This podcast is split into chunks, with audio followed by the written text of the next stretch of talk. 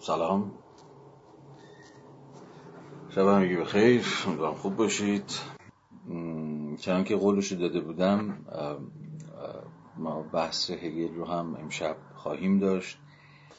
من اینجا هم می‌خوام دو تا مقدمه بگم که به خود بحث رب نداره اما به کلیت این کلاس مربوط نکته اول برمیگرده به یک جور تواضع در خانش. من قبلا حین خواندن وضع بشر آرنت هم اینو فکر می‌کنم گفته بودم و در میون گذاشته بودم با شما. الان فکر می‌کنم یه بار دیگه باید مطرح کنم چون فکر می‌کنم خودم یادم رفت. این تواضع در خانش از لحاظ باز روش شناختی خیلی مهمه. این رو جست اخلاقی نگیرید. گرچه من ممکنه قصدم این باشه که بخوام ادا در بیارم که ذره مثلا ظاهر سازی کنم. خودم رو در چشم شما که وای مثلا جادم متوازی و اینها و بعید نیست این انگیزه هم داشته باشم. ولی بیشتر فکر می‌کنم که این تواضع در خانش یک ضرورت متدولوژیکه. قبلا گفته بودم یه بار دیگه میگم. منظورم چی از تواضع در خانش؟ خیلی منظور ساده ای دارم. خیلی خیلی منظور ساده ای دارم. و منظورم اینه که با نمی‌دانم های خودم باید مواجه بشم نه فقط من بلکه شما. داشتم فکر می‌کردم که بعضی وقتا تلاش خیلی عجیب غریبی که می‌کنم مثلا خودم اینجوری فکر می‌کنم که مثلا برم توی متن و درش بیارم که چی میگه و چی نمیگه و اینها. شاید از این در میاد که من نمی‌تونم اینجوری بگم ببین آقا نمی‌تونم. یا من نمی‌دونم اینجا چی بند خود چی داره میگه اصلا حرف حسابش چیه. چون جوکه بود که البته جوک هم جوکه نیست ولی به هگل منتصب می‌کنن ولی ظاهرا موثق هم نیست و از این قصه هایی که به حال دور بابایی همیشه می‌سازن دیگه. که اول که می نوشتم دو نفر فقط می‌دونستم من چی دارم میگم. یکی خودم بود یکی خدا. الان که کتاب تمام شده فقط یه نفر می‌دونه که من چی نوشتم اونم خداست. خودم نمی‌دونم یه چیز کوچولویی داره یه بهره کوچولویی از حقیقت داره. اون که خیلی فرازاش ممکنه که را نده واقعا. البته که من به عنوان یک ریدر مثل شما همه تلاشم رو خواهم کرد که بشکنم کمرشو و دست کم بگم خودم چجوری می‌فهمم. اما یه جایی واقعا باید کنار اومد. با اینکه بگیم آقا ببین اینجا رو من نمی‌فهمم. اینجا من نمی‌دونم چی داره میگه. اتفاقا نمی‌دانم خیلی مهمه. یعنی یه جور زور زدن برای معنا بیرون کشیدن اگر یه جاهای واقعا زور زدن باشه. یه جایی تقلاس با شما باید خرج کنید تا معنا خودش رو باز بکنه. چون به این آدم هم چیز دیگه. آدم آدم مهم چیز که نیست که چی میگن؟ آدم سالمی که نیست به یک معنی. یعنی هر کرمی داره میریزه تا معنا رو هی لابلای کلمه ها مخفی کنه. که بعدا که بعدا اگر لازم شد بهش می‌پردازیم که چرا خود این روش های اصلا توجیهی داره یا توجیهی نداره. ولی حال سرتون درد نیارم می‌خوام بگم که من دوباره باید به خودم یادآوری کنم که با این ندانستن هم کنار بیام و بگم و اعتراف کنم بگم اینجا رو من نمی‌فهمم اینجا رو متوجه نمیشم اینجا برام گنگه. حالا اگه کسی می‌دونه که خوش به حالش. یا حالا تو گفتگوها شاید بتونیم در فهم به هم دیگه کمک کنیم. پس این ندانستن باید به بخشی از خود روند خواندن تبدیل بشه بدون عداوازی های اخلاقی که آقا من مخلصم و فلانم. از این داستان. در این حال یه منظور دیگه هم دارم و اون اینه که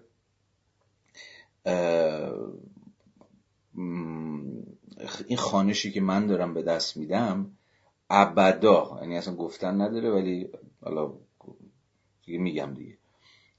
اون چیزی که دارم میگم ابدا به این معنا نیستش که شما رو بی نیاز می‌کنه از اینکه برید دیگر تفاصیل رو ببینید دیگر خواندن ها رو گوش کنید. و چیزهای شیبی. من در همین کلاس هم یادم هست که گفتم دیگرانی هم هستن که پیداشناسی روح خوندن اردبیلی خونده سفید خوش خونده طالب زاده خونده بهشتی اگه اشتباه نکنم خونده تبا تبایی خونده هر دو تا تبا تبایی همون سه جواد هم یه تبا تبایی دیگه که من کوچیکش نمی‌دونم استاد دانشگاه تهران. می‌دونم اینا خوندن. تا کجا خوندن؟ به چه شکل خوندن؟ رو من خیلی نمی‌دونم. جزئیاتش رو ولی اونها رو هم اگر پیدا فایلاشون پیدا میشه یا چیزی دسترسی بهشون دارید اونها رو هم ببینید. من هم دارم یک خانش در میان خانش های دیگه عرضه می‌کنم. این خیلی نکته مهمیه ها. یعنی اصلا چیز بی اهمیتی هم نیست. بنابراین باید هم حواس من هم حواس شما جمع باشه که کسی که این بره دوربین نشسته ادعای این رو نداره که مثلا داره فیلی هوا می‌کنه یا مثلا حرف آخر هگل رو می‌زنه و اینجور داستان ها اینها در یه شرایط عادی خیلی معمولی بود این حرفا و اصلا گفتن نذاشت اینقدر روشن و بدیهی بود. ولی چون ما به حال خیلی وقتا مستعد اینیم که یادم رو خیلی جدی می‌گیریم مثلا هگل فقط فلانی. مثلا آقا بلکن این حرفا نداریم اصلا. این شوخیه. ما ازش سالها پیش عبور می‌کردیم. بنابراین می‌خوام بگم که نه اصلا از این داستان ها نیستش. و دیگه تا تحقیق سرم دیگه برای شما حتما روشن دیگه من بیشتر از این سر شما در خب بریم سراغ پاراگراف دوازده و ادامه بحث. خب من یه اشاره بکنم یه یادآوری کوچولو که هگل در بند یازده چی گفته بود؟ ما وارد یه در واقع فرازهای جدیدی شدیم که حالا هگل یه حرفهای جدیدی داره می‌زنه. بند یازده که به تفصیلم خوندیمش منم خیلی این بند یازده رو شخصی دوست دارم چون فکر می‌کنم خیلی پتانسیل های رادیکالی توش هست و حتی یه جاهایی به اتکای پاراگراف یازده میشه هگل و غیر هگلی خوند.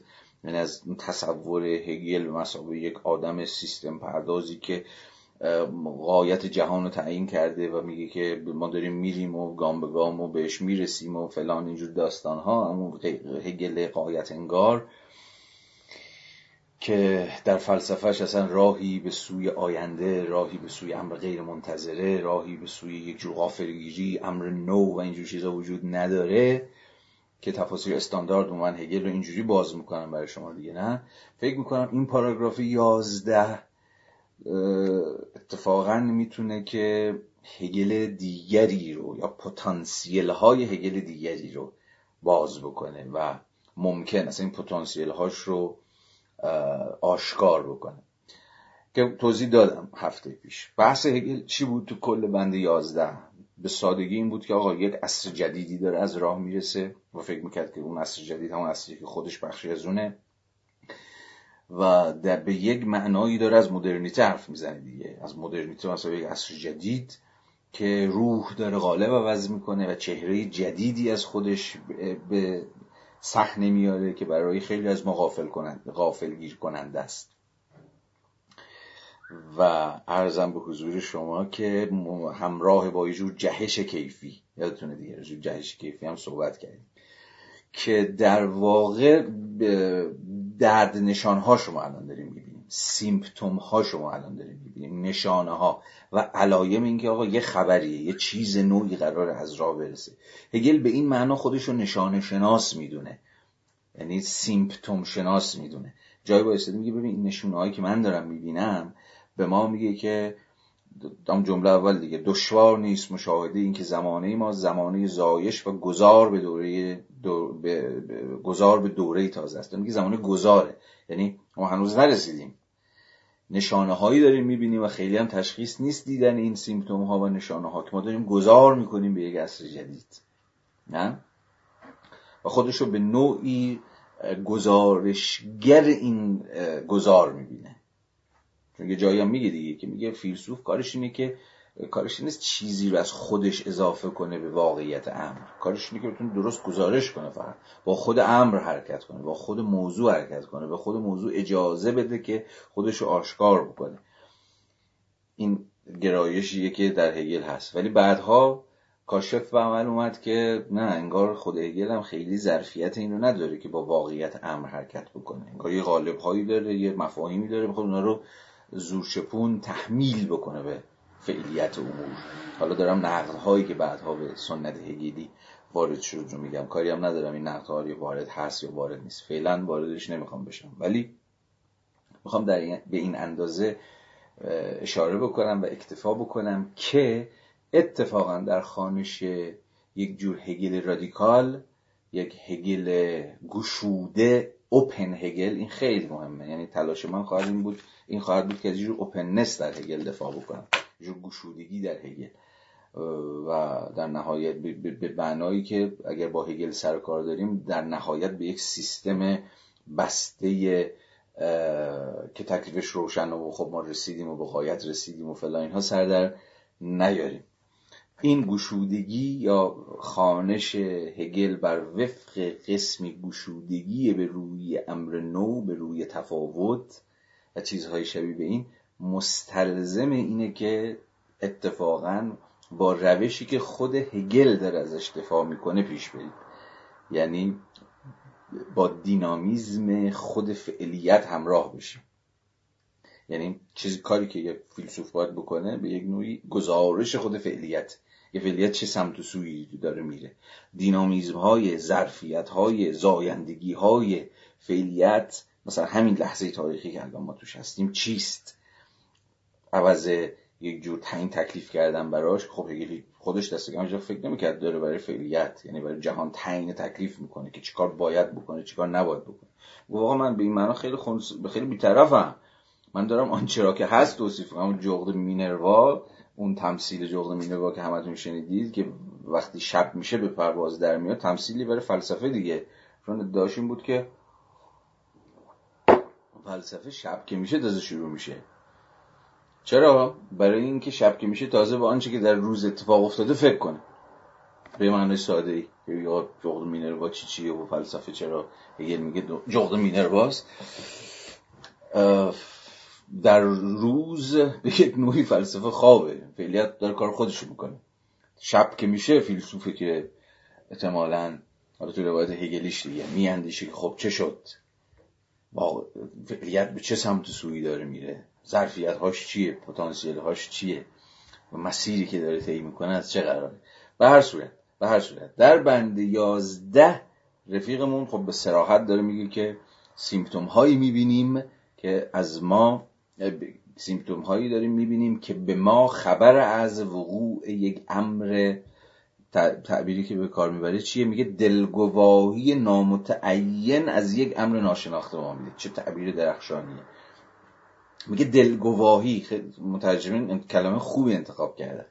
میگه دلمون گواه میده که یک دلمون گواه میده به شکل نامتعین یعنی خیلی هم مشخص نیست چیه ولی یه شاخک اون چیز شده که یک امر ناشناخته داره از راه می‌رسه. و در واقع چیز دیگری در شرف وقوع است که در یک آن همچون آزرخش سازه جهان تازه را از مجرای جهش کیفی که گفته بودیم پیش خواهد خب اینا بحثایی بود که به تفسیر هفته قبل کردیم. بریم بنده دوازده. خب من باز می‌خونم کلش رو به بعد بحث بکنم صفحه 45 از همون ابتدا. اما این امر تازه. همانقدر از فعلیتی کامل بی بهره است که کودک تازه متولد شده. و این واقعیت را به هیچ وجه نباید از نظر دور داشت. نخستین قدم به میدان نهادن هر چیز در وهله نخست بیواسطگی آن یا مفهوم آن چیز است. همانطور که یک امارت زمانی که بنیادش نهاده شده است آماده و مهیا نیست مفهوم به دست آمده کل نیست خود کل نیست. جایی که خواهان آنیم که بلوطی را در نیروی تنهش و در گستردگی شاخه هایش و انبوه برگهایش مشاهده کنیم راضی نیستیم اگر در عوض به ما دانه بلوطی نشان بدهند. از همین رو علم تاج جهان روح در سراغازش کامل نیست. سراغاز روح تازه فراورده نوعی دگرگونی پردامنه در صورتهای متکسر فرهنگ است. پاداش راهی بسیار پرپیچ و خم و تلاشی طاقت فرسا و سعی همانقدر پرپیچ و خم. این سرآغاز کلی است که از توالی و نیز از گستردگی خیش به خود بازگشته است. یعنی مفهوم بسیط پدیدار شده این کل است. با این حال فعلیت این کل بسیط عبارت از این است که این غالب بندی هایی که مبدل به دقایق شده اند خودشان را دوباره از نو ولی در عناصر تازه خیش در معنی تازه پدیدار شده بپرورانند و به خودشان غالب بندی ببخشند. خب این از بند دوازده. فکر کنم روشن باشه. خیلی بند پیچیده ای نیست. یکی از معدود بندهایی که هگل حرفش رو نسبتا با سراحت می‌زنه. خب مایی هم که با این درنگ بندهای قبلی رو خوندیم الان این بند خیلی حرف عجیب غریبی نباید داشته باشه. ولی در این حال یکی از استراتژیک ترین بندهای پیداشناسی روحه. خب یه بار من کلیتش رو با شما در میون بگذارم. بعد برمیگردیم دوباره به روش قبل جز به جز من توضیح خواهم داد. خب حرف ساده است. حرف آقای هگل ساده است. میگه امر تازه ای که از راه رسیده یا داره از راه می‌رسه یا قرار از... که از راه برسه عین کودک تازه متولد شده است. چنان که کودکی که از مجرای اون جهش کیفی ناگهان سرکلش پیدا شده وارد جهان شده از زهدان مادر مثلا یک جهان کوچک وارد یک جهان بزرگ شده تا به این معنا فعلیت پیدا کرده. اما فعلیتش به تمامی پتانسیل های خودش رو فعلیت نبخشیده بلکه صرفا در آغاز راهه این امر تازه یا این قالب تازه ای که روح به خودش گرفته مثلا فرض کنید یه دوره تاریخی به نام مدرنیته یا عصر جدید یا هر اسمی که شما روش می‌گذارید که دقیقه است از واگشایی جوهر به زبانی که جلسات قبل سرش بحث کردیم. این هم تازه در آغاز راهشه. و تازه قراره که راه بره. تازه قراره که خودش رو پیدا بکنه. تازه قراره که نرم نرمک خودش رو شکوفا بکنه. از مجرای یه جور فرایند خودپرور. یادتونه دیگه که یه می‌گفت روح خودپرور self-development خودش خودش رو شکوفا می‌کنه از مجرای پتانسیل های و تضادهای درونی خودش. و برای همین هم هست که میفرماید که جایی که شما انتظار دارید که یک درخت بلوط ببینید تنه ای ریشه ای شاخ و برگی و چیزهای از این دست رضایت نمی‌دید که برید یک دونه بلوط بدم. دونه بلوط به یک معنای کله. نه؟ خود دونه بلوط یک جور یونیورسالیتی داره. یک امر کلیه. دانه بلوطی که کامله. به تعبیر یا یک جور جوهر در خود فرو بسته است. در قدم اول بسیطه سیمپله. و در این حال کله. اما این جوهر فرو بسته این کل آغازین این کل در نخستین گام های خودش صرفا یه نطفه است. تازه این جوهر یادتون بیاد بحث های هفته قبل. این جوهر حالا باید از خودش بیاد بیرون. و شروع کنه فرایند خودپروریش رو فرایند self-development ش رو. به این معناست که کل در گام اول که با خودش این همانه فقط یه دونه بلوطه. برای اینکه به درخت بلوط که طبیعتشه یا به تعبیری قایتش بانه عرستویی یا طبیعت مثلا دانه بلوط اینه که بانه عرستویی دارم میگن که تا حدی در هگل هم هست. حالا با صورت بندی های دیگه مفهوم قایت یا طبیعت خیلی مهم میشه. تلوس همون نیچره در ارسطو و ایزن در هگل. به چه معنا؟ بذارید همینجا توضیح بدم. وقتی مثلا ارسطو میگه که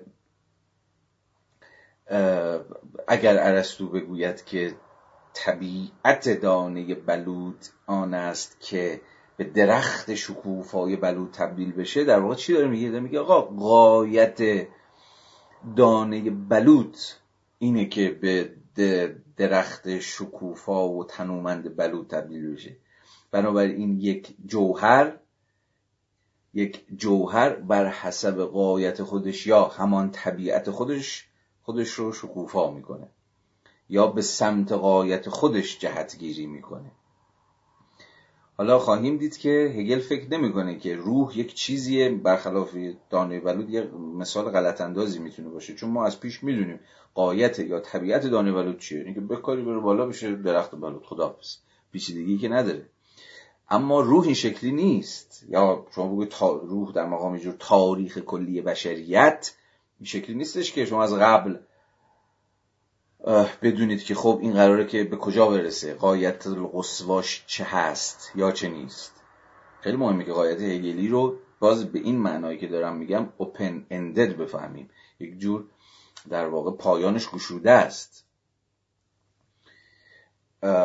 اما به این معنا اون مثال در واقع عرستویی کمک می‌کنه که بفهمیم که وقتی این هگل از این حرف می‌زنه که مثلا دانه بلوط در گام نخستین خودش یک جوهر کلیه یعنی چی؟ جوهر کلی که حالا تازه باید از خودش بیاد بیرون.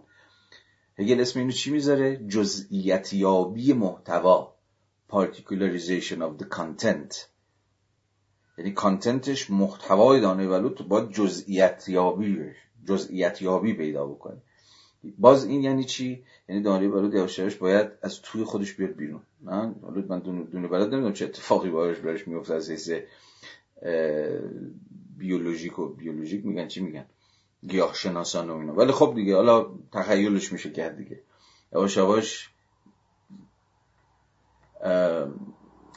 از اون هسته چهار تا شاخ و برگی بزنه بیرون یه سبزینه ای بزنه بیرون. چه می‌دونم؟ حالا علمی دارم دریوری میگم. ولی خود مثال می‌تونید تخیل کنید که داستان چیه دیگه. اینو هگل اسم این رو این جوهر در خود فرو بسته ای که حالا می‌خواد self-development کنه حرکت کنه خودش رو شکوفا بکنه اسم اینو می‌ذاره جزئیت یابی محتوا.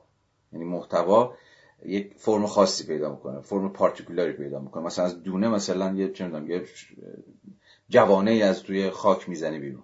باز خود این باز محتوا جزئیات های دیگه ای پیدا می‌کنه همزمان باش صورت های متفاوت پیدا می‌کنه.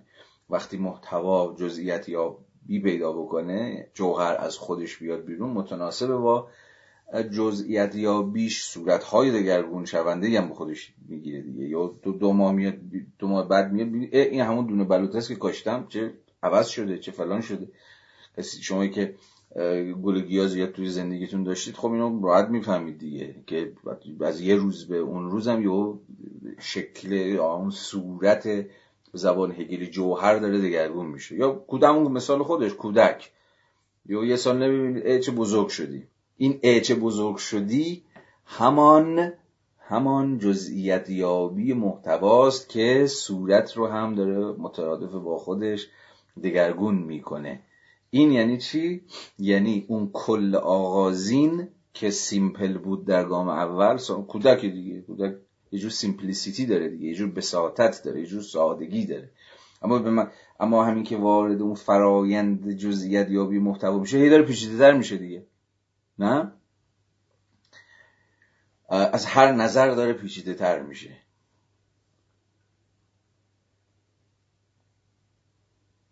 و این سخنی است که نهایت سخنی است که هگل می‌خواد در اینجا به ما گوشزد بکنه. میگه این مسیر واگشای جوهر که آخر الامر کل بسیط قراره که به یک کل انضمامی تبدیل بشه یعنی بشه یک کلی که همه جزئیات های خودش رو همه moment های خودش رو اینجا چی میگه؟ آره همه قالب هایی که همه صورت هایی که به خودش گرفته در مقام particularity ها در مقام moment هایی از کل آخر الامر قراره که در هیئت یه جور concrete universality کلیت انضمامی درش حفظ بشه.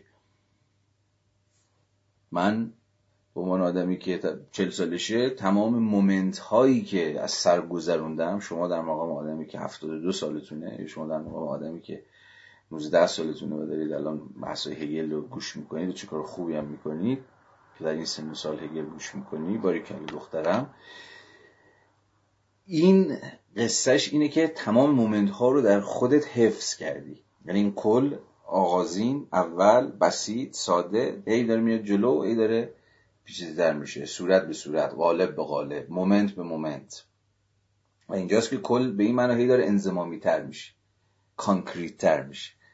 یعنی همه جزئیات ها رو تو خودش در حالا می‌بینید در بند بعدی در هیئت خاطره.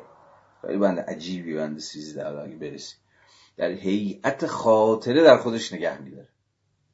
التفات می‌کنید و خب کیه که ندونه؟ این مسیر شدن این مسیر رشد این مسیر واگشایی که اصلا خطی نیست. با حواستون باشه. اصلا خطی. حتی زندگی خودمون هم خطی نیست.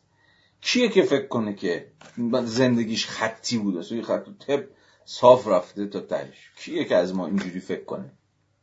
من که فکر نمی‌کنم. کیه که یادش نیاد چه همه بالا پایین هایی در زندگی شده. رفته جلو اومده عقب پیچ خورده نمی‌دونم سر خورده بالا رفته پایین اومده. کیه از ما که زندگی خودش رو خطی بفهمه و متوجه این نباشه که مسیر زندگیش به قول این بابا یک مسیر پرپیچ و خم و تلاشی طاقت فرسا بوده. حالا میگه همین داستان برای خود روح هم پیش میاد.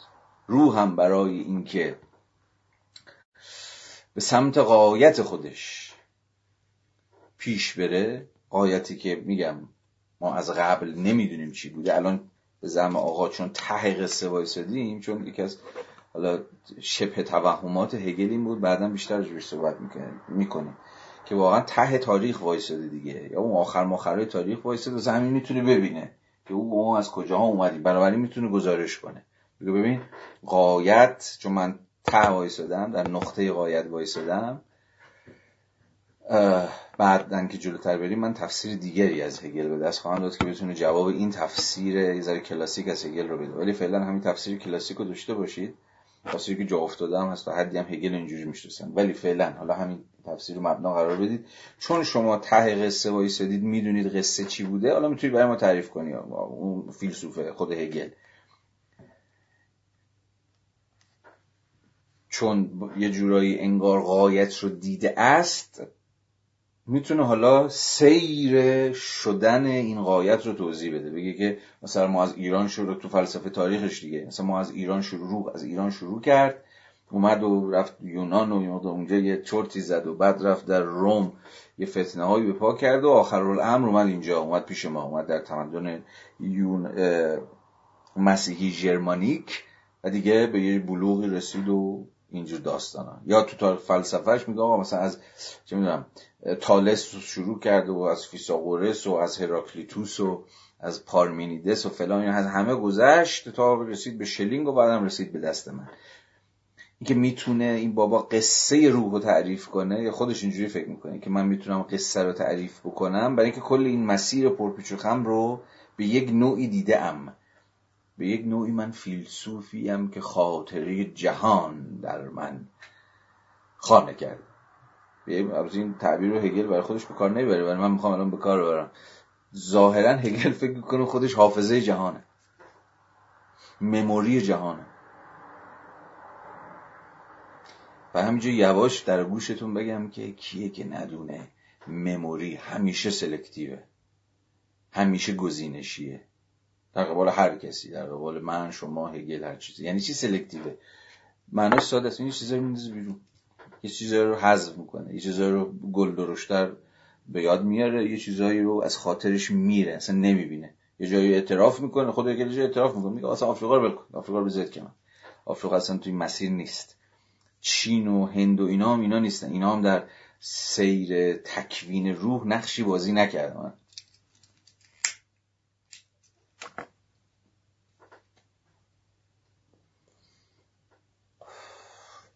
یعنی یه جایی به سراحت اعلام می‌کنه که نیستن. اینا رو اینا رو میندازه از سیر تاریخ بیرون. یا مثلا رجوع آمریکا میگه آمریکا آینده جهانه. خیلی اون روی, روی هگل و موضوع آمریکا خیلی حرفای جذابی میشه زد. میگه آینده جهان آمریکا. و یه جایی هم اعتراف نمی‌کنه. اونجا که مموریش داره سلکتیو عمل می‌کنه گزینشی داره عمل می‌کنه نمیگه که آقا اینا رو من گذاشتم بیرون ها. خودش هم نمی‌دونه. به این معنی شد بشه از یه جور ناخداگاه هگلی هم حرف زد. اینا هم بداهتا داره به ذهنم میاد. قبلا بهشون فکر نکرده بودم. ممکنه بیشتر فکر کنم ببینم دریوریه. یا بیشتر فکر کنم ببینم اوه چه ایده درخشانی.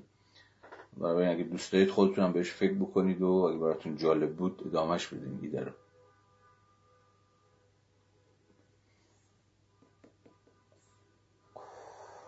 در واقع در ناخداگاه هگلی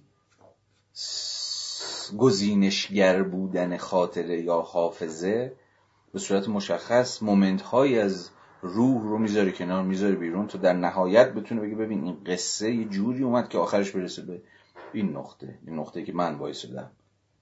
به عنوان فیلسوف روح.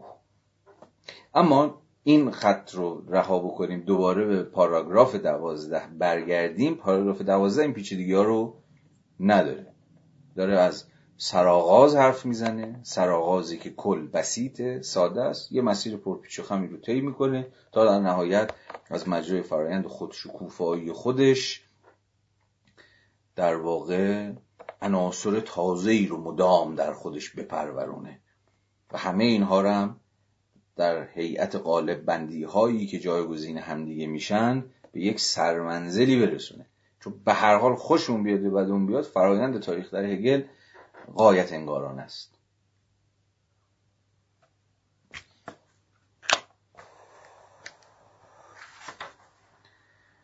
خب فکر کنم که اهم پاراگراف دوازده رو توضیح دادم. چیز پیچیده دیگری نداره و از این حس بله آنچه که می‌خواستم بگم رو گفتم. حالا یه دوره دیگه بخونیمش اگر ابهامی بس اگر ابهامی هست من توضیح بدم. اما این امر دوباره نگاه بکنید پاراگراف دوازده رو. کاش یکی بود می‌خوند در این فاصله که داره می‌خونه من دو تا پک به می‌زدم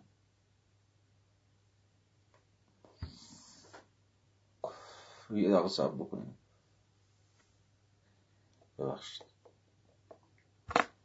آخری شب و داستاناش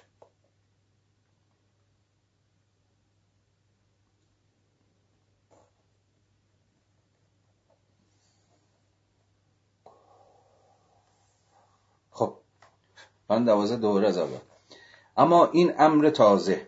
همانقدر از فعلیتی کامل بی بهره است خب توضیح دادیم که کودک تازه متولد شد. اوکی.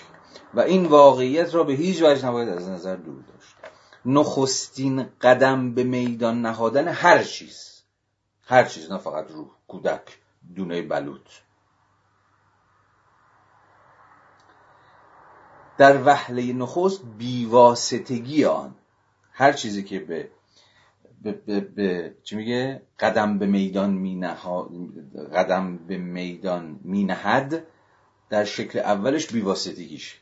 این مفهوم بیواسطگی و بعد مفهوم واسطه من مدییشن و مدییتد بسیار در هگل مهم میشه. ما همینجا نرم نرمک داریم باش آشنا میشیم. میگه در شکل در گام اول بیواسطه است. بیواسطگی یعنی چی؟ یعنی با خود این هم با خود این همانی.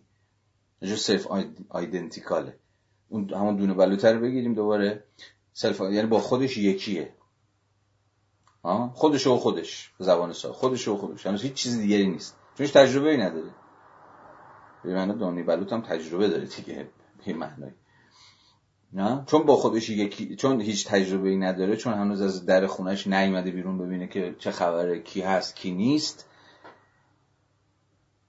فکر می‌کنه که فقط خودش و خودش. به این معنا سلف آیدنتیکال با خود این همانه. اما این سطح بیواسطگیه به محض اینکه پاشو می‌ذاره بیرون از این در میره بیرون واسطه ها شروع میشن. میانجی ها شروع میشه. تجربه ها میشن میانجیش. میانجی اینی که تازه از اینها که میاد بیرون از خودش که میاد بیرون می‌فهمه که فقط خودش نیست. کلی چیز دیگه هم هست. تجاربی رو پشت سر می‌گذاره. همین تجارب او رو به آدم واسطه مندتر می‌کنه واسطه بین خودش و تجربه هاش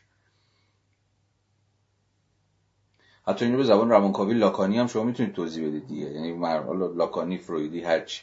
یعنی جایی که تو مرحله چیز دیگه در مرحله imaginary state وضع خیالی یا حالت خیالی. حالا اون امر واقعی خیالی و نمادین. تو مرحله چیز در مرحله واقعی real کودک به تفاوتش و فاصلش با مادر در مقام یک تجربه دیگر یا به مسابقه یک آدر یک دیگر که واقف نیستش که خودش و مادر فکر می‌کنن که فکر می‌کنه که با ابژه میل خودش که اون مادر باشه یکیه. تو مرحله ایمجینری تو مرحله خیالی یا تصویری که از لحاظ قصه که لاکان تعریف می‌کنه اولین بار کودک خودش در آینه می‌بینه تو میگه من یه آدم متفاوت من یکی من یکی دیگه این ننمه این خودم از اونجا می‌فهمه که یه شکافی هست بین او و جهان. یعنی با... که خود مادرش باشه. و... و این شکاف وقتی که وارد حوزه نمادین میشه وارد حوزه زبان میشه و فرهنگ و غیره و غیره اونجاست که دیگه کاملا درونی میشه. شما می‌فهمید که به قول لاکان که یه جمله هگلی هم هست یه در واقع میگه مفهوم کلمه قیاب شی است. خب این معناش چیه؟ معنی روشن کلمه قیاب شی است. وقتی من میگم لیوان کلمه یا مفهوم لیوان رو به کار می‌برم به چه معناست؟ به معنی که خود لیوان نیست دیگه. کلمه جایگزین قیاب شیه لیوان. مادرم. وقتی از مادرم دارم حرف می‌زنم مفهوم مادرم رو دارم به کار می‌برم این کلمه در واقع به نوعی احزار یا حاضر کردن غیاب مادره مثلا زبان با همین غیاب چیز میشه. بنیادش بنیاد کلمه خوبی نیست چون زبان اوریجین که نداری که. نمی‌دونم. به حال حالا دنبال اون کلمه میگردم خیلی دقیق پیداش نمی‌کنم. ولی زبان در هر صورت حاصل این غیابه حاصل اینکه اشیا نزد ما حاضر نیستن. و چون نزد ما حاضر نیستند مفاهیم جایگزینشون میشه. خب بعضی وقتا مفاهیم می‌تونن شیو هم حاضر کنن. اون لیوان بردار بیار مثلا یا مادر بیا اینجا. ولی در هر صورت تا جایی که شما درون ساحت زبان یعنی قلم رو نمادین هستین این فاصله بین خود یعنی از مجرای زبان فاصله بین خودتون و جهان رو فرض گرفتید. و کلمه ها هم نمی‌تونن پر کنن این قیاب. هر چقدر هم زور بزن واسه همین که میگیم بیان ناپ... میگیم بیان ناپذیری و اینا. که آقا نمیشه.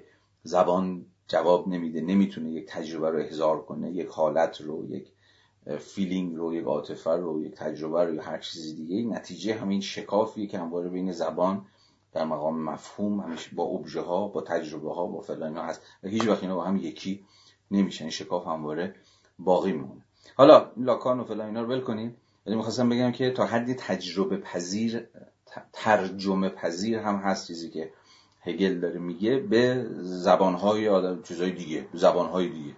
چون لاکان هم یک زبان هگل هم یک زبان دیگه. به این معنا داشتم یه بیواسطگی حرف می‌زدم.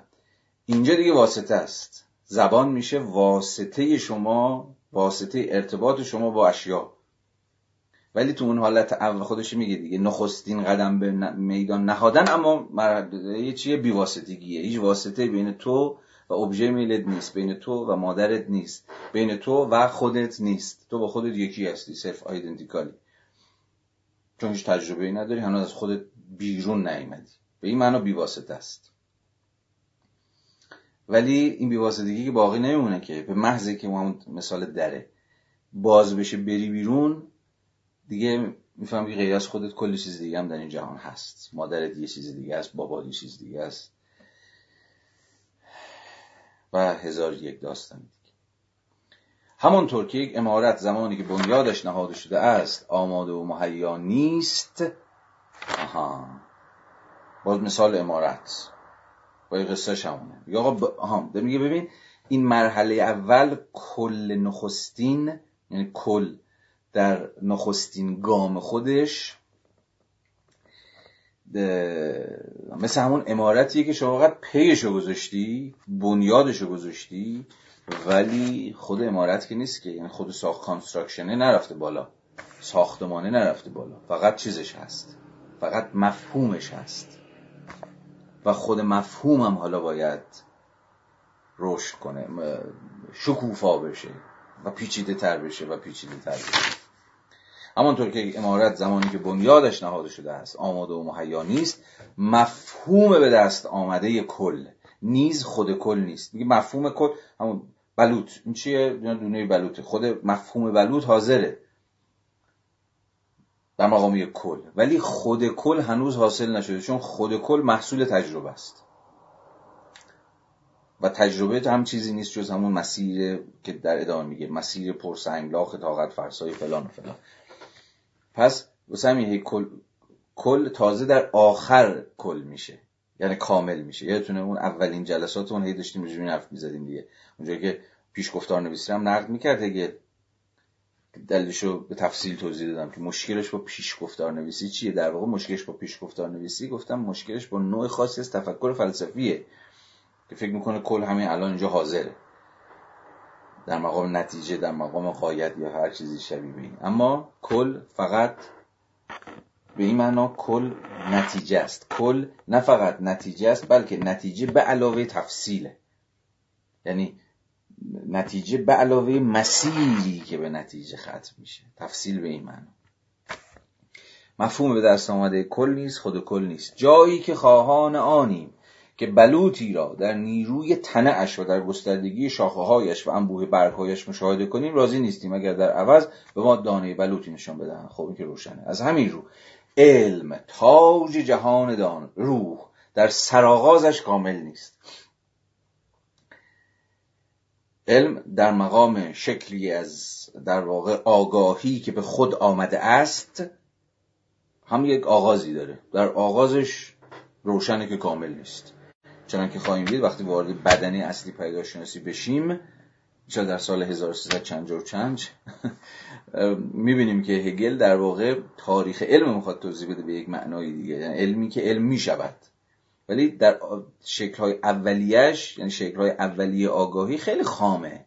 خیلی بچه هست هنوز. خیلی شاید توهم راجع به خودش. بعدا یواش یواش بزرگ میشه چش گوشش باز میشه می‌فهمه او بابا توهم داشتم فکر می‌کردم چیزها رو می‌شناسم. توهم داشتم که فکر می‌کردم که این واقعا شناخت و فلانه. نه این شناخت کامل نیست. نه این شناخت ناپسنده است. نه این شناخت پر تناقض و گیر و گوره. شکل دیگری از آگاهی رو باید تجربه کنم. به این معناست که هگل قصه گوی تاریخ آگاهیه یا تاریخ اشکال گمراه نابسنده کاذب آگاهیه. و بعدا خواهیم دید که کجا آگاهی خودش می‌فهمه که ای بابا من کاذب از کار در ای بابا من نابسنده نه چون یک معیاری از قبل اون بالای سرش هست که فکر می‌کنه در هر مرحله خودش با اون معیار سنجه میسنجه و خب میگه نشد دیگه.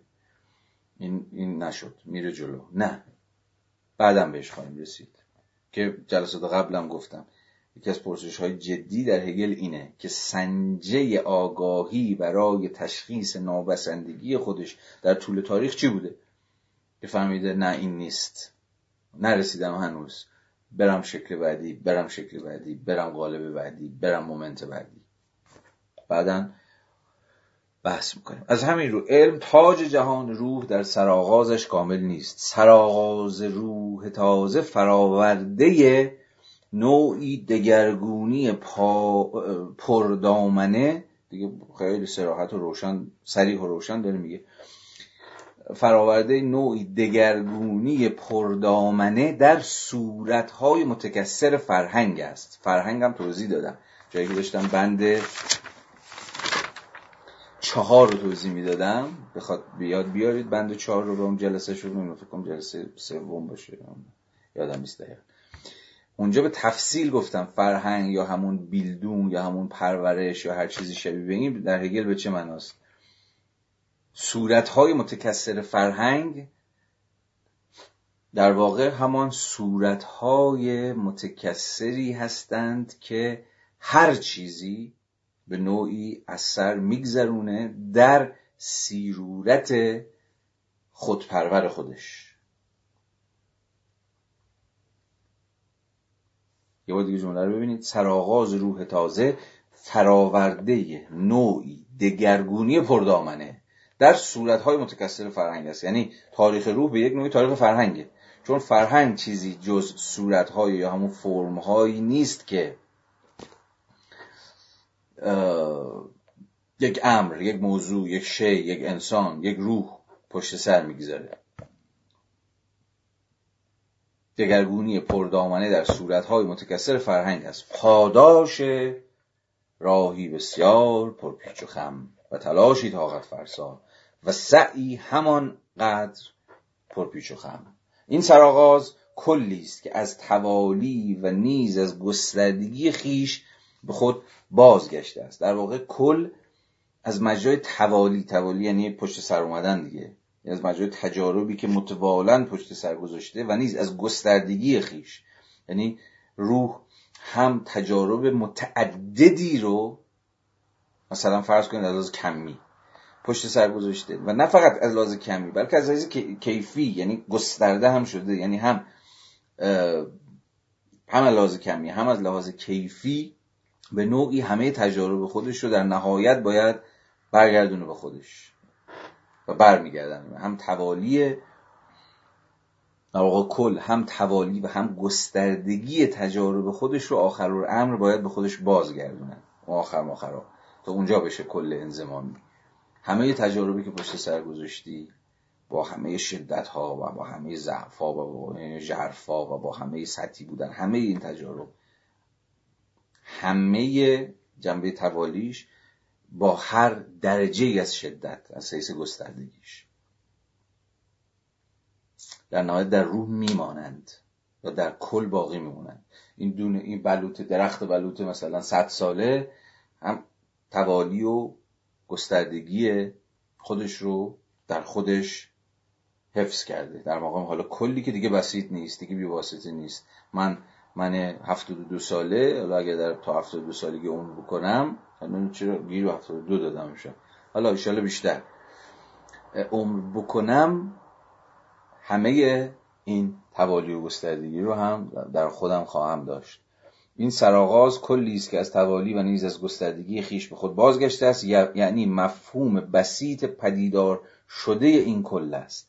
با این حال فعلیت این کل بسیط فعلیت این کل بسیط عبارت است از اینکه این قالب بندی هایی که مبدل به دقایق شدن خب اینا همه مفاهیم معادلن دیگه قالب بندی و moment. قالب بندی های یک امر یک چیز یک روح همون moment ها moment هم که به تفصیل من صحبت کردم چجوری moment ها خودشون در واقع اجزای کلن. به یک معنای moment ها به هم گذر می‌کنن. دقایق به هم تبدیل میشن. باز از مجرای جور سیر دیالکتیکی. عبارت از این است که این غالب بندی هایی که مبدل به دقایق شدند خودشان را دوباره از نو. ولی در عناصر تازه. این همون سیر دیالکتیکه. این کل فعلیت این کل که حالا در گام اول گفتیم بسیط و ساده است. اما غالب عوض می‌کنه. مومنتی رو تجربه می‌کنه. اما در گام بعدی باید بتونه هر آن چیزی رو که تجربه کرده دوباره از نو به نوعی تجربه کنه. اما این بار در یک قالب تازه در یک به قول خودش در عناصر تازه خیش در یک فرم تازه در یک صورت تازه. برای همین که هگل میگه چیز گم نمیشه چون توهم هگل این بود که هیچ هیچ وقت گم نمیشه. روح حافظش مثل ساعت کار می‌کنه به تعبیری اگه بشود گفت. چیزی رو گم نمی‌کنه. ولی کیه که ندونه؟ این تراژدی حیاته. خیلی چیزا گم میشن خیلی خاطرها فراموش میشن. آلزایمر روح روح آلزایمر داره. عبارت از این است که این غالب بندی هایی که مبدل به دقایق شده اند خودشان را دوباره از نو ولی در عناصر تازه خیش در معنی تازه پدیدار شده بپرورانند و به خودشان غالب بندی ببخشند. غالب بندی های نو ببخشند و مدام صورت عوض بکنن و در این حال هر چیزی که پشت سر گذاشتن یه جوری حفظ کنن یه جوری نگه دارن و خب همه سخن سر اینه دیگه. خب اینجاست که خیلی بحث مفصلی مثلا میشه کرد. راجع به خود مفهوم حافظه راجع به مفهوم دیرند راجع به اینکه حافظه واقعا چقدر می‌تونه چی رو می‌تونه بازیابی کنه؟ چه بخشی از خاطرات خودش رو واقعا می‌تونه نگه داره؟ اما سلکتیویتی مموری که سری صحبت کردیم گزینشگری حافظه. اینجا مثلا برکسون و, و پروست به نظرم خیلی مهمه. حالا یکی به زبان ادبیات رمان. کل در جستجو همین تلاش برای فکر کردن به بازیابی پذیری خاطره است دیگه. و بیان فلسفیش در برکسون به عنوان فیلسوف حافظه که خب یه فهم خیلی غیر هگلی داره از حافظه دیگه. که حالا در جلسه بعد بیشتر صحبت کنم مرسی از دوستانی که تا این ساعت یک شب شد. همراهی کردن و وقت گذاشتن. می‌دونم خیلی خسته شدید. دمتون گرم. مرسی. محبت کردید تا هفته آتی و ادامه بحث. شب همگی بخیر. خدا